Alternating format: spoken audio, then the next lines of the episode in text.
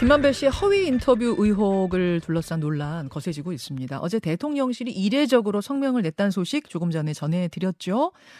낙선을 위한 희대의 대선 공작 사건이다. 이렇게 규정을 했습니다. 아, 방통위원장은 one strike out 을 언급하면서 강경 조치가 검찰 수사와는 별개로 또 강경 조치를 하겠다는 의지를 밝혔는데요. 이 사안을 정부 여당이 지금 어떻게 바라보고 있는 건지 직접 들어보겠습니다. 대선 당시에 윤석열 후보 캠프에서 청년 특보를 지냈던 분이죠. 국민의힘 장해찬 최고위원 연결합니다. 아, 장해찬 최고위원이 나와 계세요.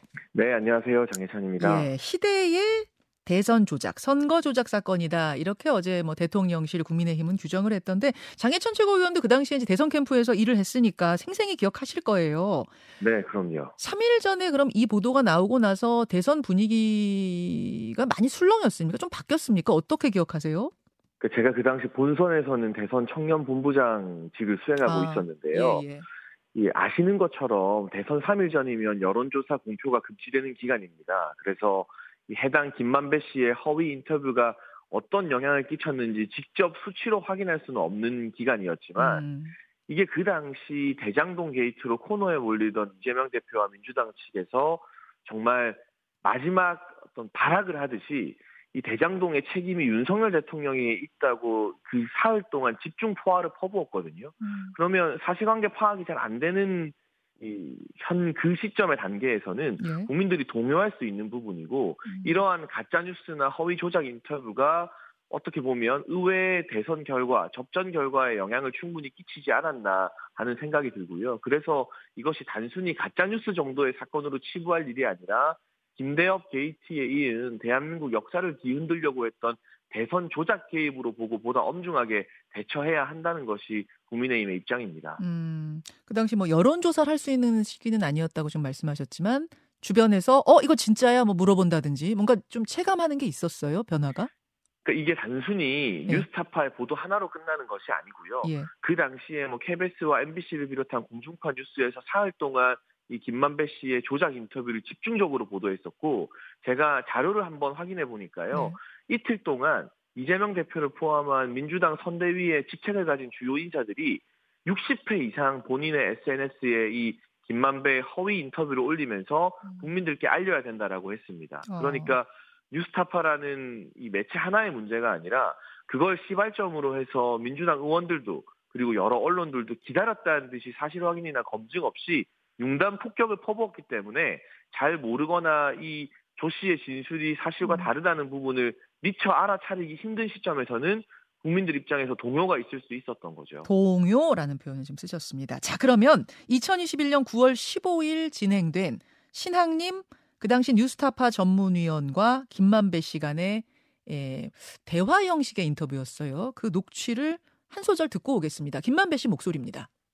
윤석열이가 네가 조우영이야 이러면서 윤석열한테서 윤석열이가 보냈단 말이야? 음, 그럼 그 커피 뭐 하면서 뭐 몇 가지를 했더니 보내주더래 어, 그래서 사건이 없어졌어 윤석열이가 네가 조우영이야 하면서 어뭐뭐 뭐 뭐 검사가 커피까지 딱 타주면서 보내더래. 그러고 나서 사건이 없어졌어. 이렇게 김만배 씨가 아, 신학님 씨한테 얘기하는 부분이에요. 그러면 말입니다. 장혜찬 최고위원님. 네, 조우영 씨. 그러니까 천화동인 6호의 실소유주죠, 이분이. 네. 그 조우영 씨가 검찰에서 한 진술에 따르면 당시에 검찰 조사를 받으러 간 건 맞아요? 네, 그런데 그 검찰 조사 과정에서 윤석열 검사를 만난 적도 없고 예. 본인은 알지도 못한다라고 진술을 했다라고 분명히 밝히고 있고요. 그러면 남아 있는데 커피를 타준 검사가 있긴 있다면서요. 그건 이제 박모 검사라고 전혀 관계가 없는 다른 사람이라고 조우영 씨 진술에서 이야기가 나오는 부분이고요. 아, 기본적으로 예. 뭐 대선 토론 당시에도 이 같은 가짜 뉴스를 근거로 이재명 대표가 질의를 했었는데 윤석열 대통령도 이 조우영 씨를 전혀 알지 못한다고 말했고 음. 조우영 씨도 윤석열 대통령을 알지 못한다 그리고 만난 적도 없다 조사 과정에서 네. 이렇게 진술을 냈고 결정적인 것은 네. 이 검찰 진술을 그 당시 문재인 정부의 검찰은 알고 있었다는 겁니다. 음. 그런데 이런 허위 조작 가짜 뉴스가 나왔을 때 이 조우영 씨의 진술을 통한 사실관계를 바로잡는 데 나서지 않았고요. 검찰만 알고 있었느냐? 그게 아니라 언론 보도를 통해 조우영 씨가 입장 밝힌 거 보면 네. 경향신문과 JTBC 등의 이 김만배의 인터뷰가 사실과 다르다. 예. 나는 윤석열 대통령 모른다라고 제보를 했다고 해요. 그런데 아, 아. 본인의 입장은 보도되지 않고 예. 김만배와 신앙님의 가짜뉴스 조작 인터뷰 위주로만 일방적인 보도가 일어나서 본인이 굉장히 괴로웠다라고 조우영 씨가 토로하고 있어요. 그러니까 아, 이 사건은 단순히 김만배 혼자 일탈해서 뭔가 가짜뉴스 조작 뉴스를 만들어서 대선에 개입한 것이 아니라 예. 저희가 봤을 때는 김만배 뉴스타파는 어떤 약속 대련을 시작한 출발점에 있는 사람들이고 윤석열 대통령 당선을 막고 싶었던 진보 성향의 언론과 그리고 기다렸다는 듯이 이 김만배를 활용해서 60건 이상의 SNS를 쏟아낸 민주당이 하나의 대선 조작 카르텔, 가짜뉴스 카르텔이 되어서 짜고 치는 고스톱을 3일 동안 펼친 것이다라고 볼 수밖에 없는 거죠. 약속 대련이란 말씀을 지금 하셨어요. 약속 대련? 김만배가 이 인터뷰를 결정적인 시점에 터트리면 예. 언론도 검증 없이 조우영이라는 사람 법조 기자들한테 검찰에 물어봐서 예. 정말 취재 잘하는 기자들이라면 연락처 얼마든지 알 수 있었을 텐데 예. 전화 한 통해서 이거 진, 진짜냐 음. 커피 누구가 타주더냐 물어보면 끝나는 문제를 우리나라에 내로라는 언론사들이 검증하지 않았고 심지어 조우영 씨 본인이 음. 경향과 JTBC 등 직접 실명을 거론한 매체에는 이거 사실이 아니다라고 전달했다고 주장하는데도 불구하고 예. 일방적인 김만배의 주장만 다 보도를 해버렸죠. 그리고. 이재명 대표 같은 경우는 음. 뉴스타파 보도가 나오기 전에 어떻게 알았는지 2월 달에 먼저 네. 이 대선 토론회에서 이 문제를 꺼냅니다. 그리고 나서 이제 뉴스타파 보도가 나오니까 이재명 대표가 두 건의 SNS를 직접 올렸고요. 민주당이 총 60건 이상의 SNS를 올렸는데 저는 여전히 이재명과 김만배는 원팀이라고 보고 있습니다. 그리고 김만배의 이 뉴스타파 조작 가짜 뉴스 같은 경우 네. 어떤 경로를 통해서든 사전에 이재명 대표나 민주당 측과 교감이 있었을 것이다. 어. 그렇지 않고서는 이재명 대표가 보도가 나오기도 전부터 토론회에서 이걸 어떻게 질문했는지 뭐 미래를 미리 갔다 오고 미래를 예견하는 분은 아니잖아요. 그러니까 사전부터 우리가 뉴스타파를 통해서 이런 건을 하나 갖고 있다. 예. 이걸 가장 결정적이고 선거에 영향을 크게 미칠 때 터트리겠다는 정도의 교감이 있었을 거라고 보고요. 잠깐만요. 그러면 그러면 이재명 대표 어제 배후에 대한 이야기, 그러니까 김만배 단독이 아닐 것이다. 배후에 대한 이야기를 어제 국민의힘이 하셨는데 그 배후란 민주당을 의미합니까? 저는 이재명과 김만배는 원팀이다라는 표현을 확신에 차서 쓸 수 있고요. 그냥 네. 원팀이다, 한 사람이다 그 말씀이세요?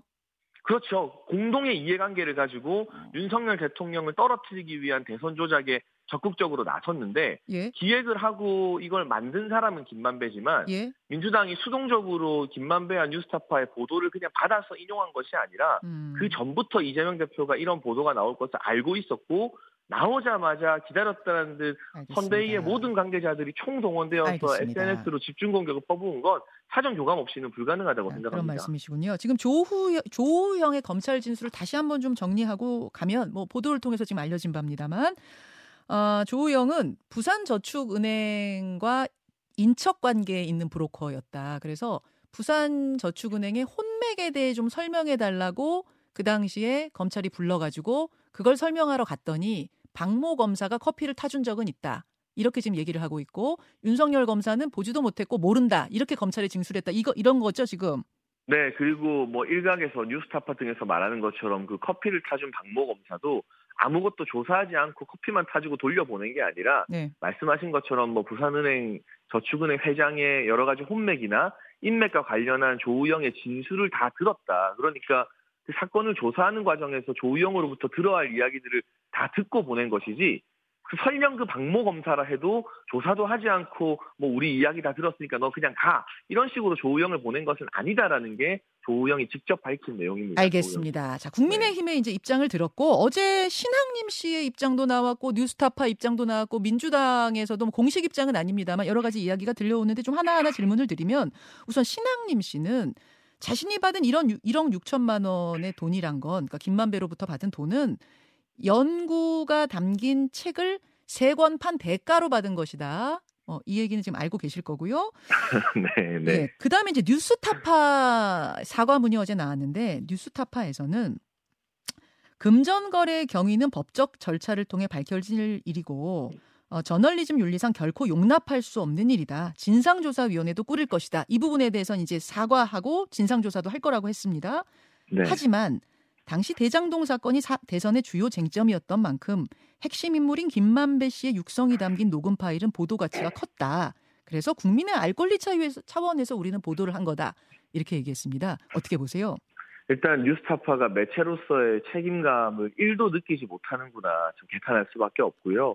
이 신앙님이라는 사람이 외부의 위원이 아니라 뉴스타파로부터 연구 용역비 등 돈을 받아가는 뉴스타파 내부인이었습니다. 그런데 해당 기사를 보도할 때 신앙님이라는 사람이 뉴스타파에 소속된 사람이라는 것을 전혀 알리지 않았어요. 음. 그것부터가 뉴스타파가 이 보도를 공정하게 다루지 않았다는 증거이고요. 아, 소속된 어. 사람을 알리지 않았다는 부분과 어떻게 그거, 그것이 또 연결된다고 보시는 걸까요? 예를 들면 CBS 예. 기자가 누군가와 인터뷰를 했는데 이게 예. CBS 기자가 한 인터뷰라고 밝혀야지 마치 CBS와 전혀 관계가 없는 제3자가 예. 김만배나 또 다른 대상과 이야기를 나눈 것처럼 해서 특정 보도를 하는 것은 어. 뭔가 이 보도 자체의 공신력을 더 늘리고자 내부에서 어떤 장난을 친 거죠. 저는 거기서부터 어. 뉴스타파의 이 보도를 대하는 취재 윤리가 상당히 어긋났다라고 보고 있고요. 어허. 뉴스타파도 매체라면 그리고 이 시장님의 인터뷰가 9월에 이루어졌는데 대선 3일 전에 보도하려면 왜 이 기간 동안 이 인터뷰를 그 이전에 대장동은 한참 뜨거웠었는데 보도하지 않았는가에 대해서 음. 어, 매체 차원에서 데스킹을 철저하게 했어야 된다고 보고 있고요. 석연치 않은 지점들이 있다면 네. 당연히 뉴스타파 데스크도 조우영 씨에게 접촉해서 이러한 인터뷰가 있는데 이게 사실이냐라는 객관적 확인 절차를 음. 거치려는 노력을 했어야 된다고 생각을 합니다. 그런데 일말의 어떤 팩트 체크를 위한 노력도 하지 않았다는 측면 그리고 소속된 뭐 직원이나 다름없는 신앙님 씨가 1억 6천에 해당하는 음. 책값을 사실상의 뇌물로 받았는데 여기에 대해서 전혀 두 손 놓고 모르고 있었다는 측면에 있어서도 음. 매체로서의 자격이 없는 것 아닌가 하는 생각이 듭니다. 그 72분짜리 전체 음성 파일을 곧 공개할 거라고 합니다. 뉴스타파가. 그러면 아마 사전에 기획된 허위 인터뷰가 아니라는 걸 누구나 알 수 있을 거다. 어제 이렇게 뉴스타파 기자가 아, 이야기를 했더군요. 어, 어떻게 보세요? 전체를 좀 듣고 나면 달라질 거다. 이게 조작은 아니란 걸 알 수 있을 것이다. 뭐 이런 얘기 같아요. 1억 6천에 1억 6천이라는 커다란 돈이 골, 고작 책 3권에 오갔고요. 예. 언론 보도를 보면 신앙님 씨에게 100억 원 상당의 언론 관련된 재단을 만들어 주려고 했다는 시도도 있는데 음. 그 과정에서 이게 뭐 70분이 되었든 700분이 되었든 김만배가 처음부터 조우영 씨나 남욱 씨에게 전화해서 나 지금부터 광야로 갈 거다. 내가 대장동을 엉뚱한 방향으로 틀 거다라는 분명한 목적성과 의도를 가지고 한 인터뷰 아니겠습니까? 음. 그러면 나머지 그 70분의 녹취 내용도 무엇이 되었든 윤석열 대통령 당선을 막겠다는 확실한 의도 하에 짜고 치는 고스톱을 펼쳤던 것인데 그걸 지금 공개한다는 것 자체가 음. 뉴스타파 면피를 위해서 또 다른 논란, 이슈로 이슈를 덮겠다는 아주 저열한 발상인 것 같아서요. 이런 매체를 대한민국에서 언론으로 불러야 하는지에 대한 어. 회의감이 좀 많이 드는 심정입니다.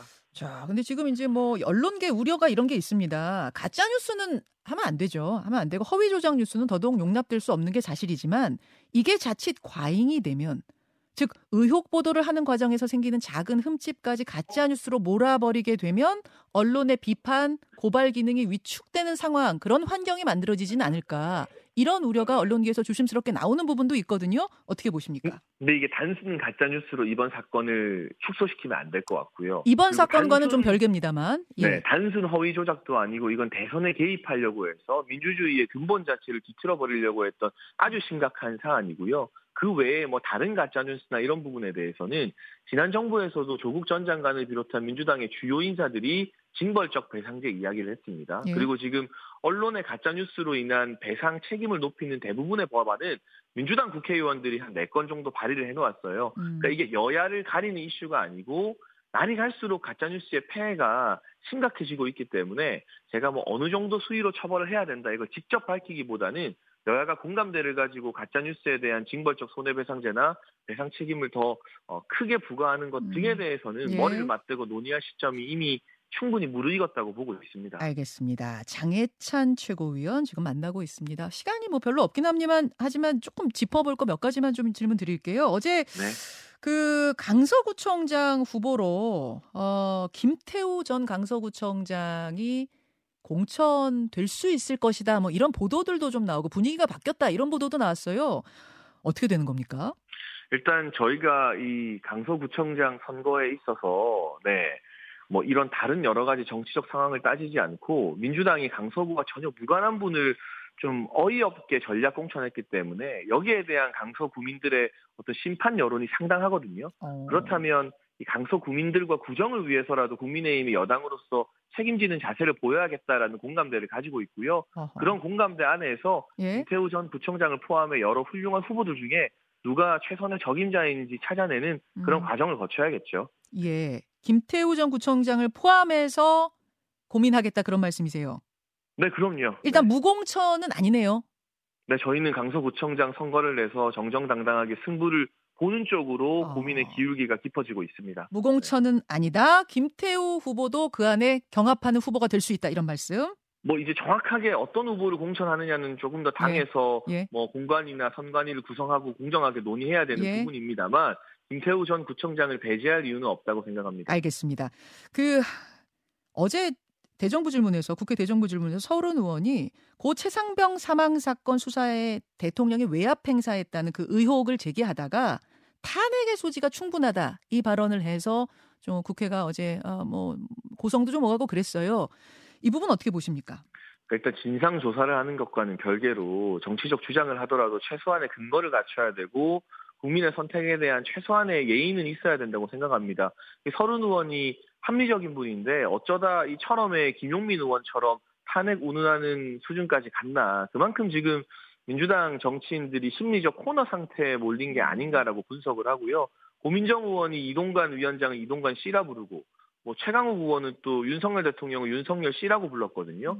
아무리 정치적으로 비판하는 사이라 하더라도 탄핵이나 뭐 무슨 무슨 씨 이런 기본적 예의에서 어긋난 주장은 좀 조심할 필요가 있다. 이런 모습들이 자꾸 국민의 정치 혐오를 불러일으키기 때문에 제가 아무리 세게 비판한다고 해도 장경태 씨, 김남국 씨 이렇게 하지는 않잖아요. 우리 최소한 좀 지킬 것은 지키고 정치라는 게 일종의 알겠습니다. 어떤 이 싸움이기도 하지만 음, 링 위에서 룰 지키면서 싸워야지 네. 이렇게 마구잡이로 길바닥에서 뭐 우통 벗고 싸우는 것 같은 난투극을 보여드리면 음. 안 된다는 말씀을 꼭 드리고 싶습니다. 우통 벗고 싸우는 것 같은 느낌이 들었다. 그. 지금 민주당 의원들이 그래요. 취객 아, 그래? 같아요. 그냥 막 고성방가 지르면서 마구잡이로 덤벼드는. 아이고, 네. 자, 이 얘기는 또 인- 민, 민주당 의원 나오시면은 제가 질문 드리도록 하고 오늘 2부에 그 이재명 대표 어제가 저희 어제 저희가 현장 인터뷰를 다녀왔는데요. 거기서 이 민주당 배우설에 대한 질문이 있었습니다. 그거 함께 확인해 보도록 하죠. 장혜찬 최고위원 고맙습니다. 감사합니다. 김현정의 뉴스쇼는 시청자 여러분의 참여를 기다립니다. 구독과 좋아요, 댓글 잊지 않으셨죠? 알림 설정을 해두시면 평일 아침 7시 20분 실시간 라이브도 참여하실 수 있습니다.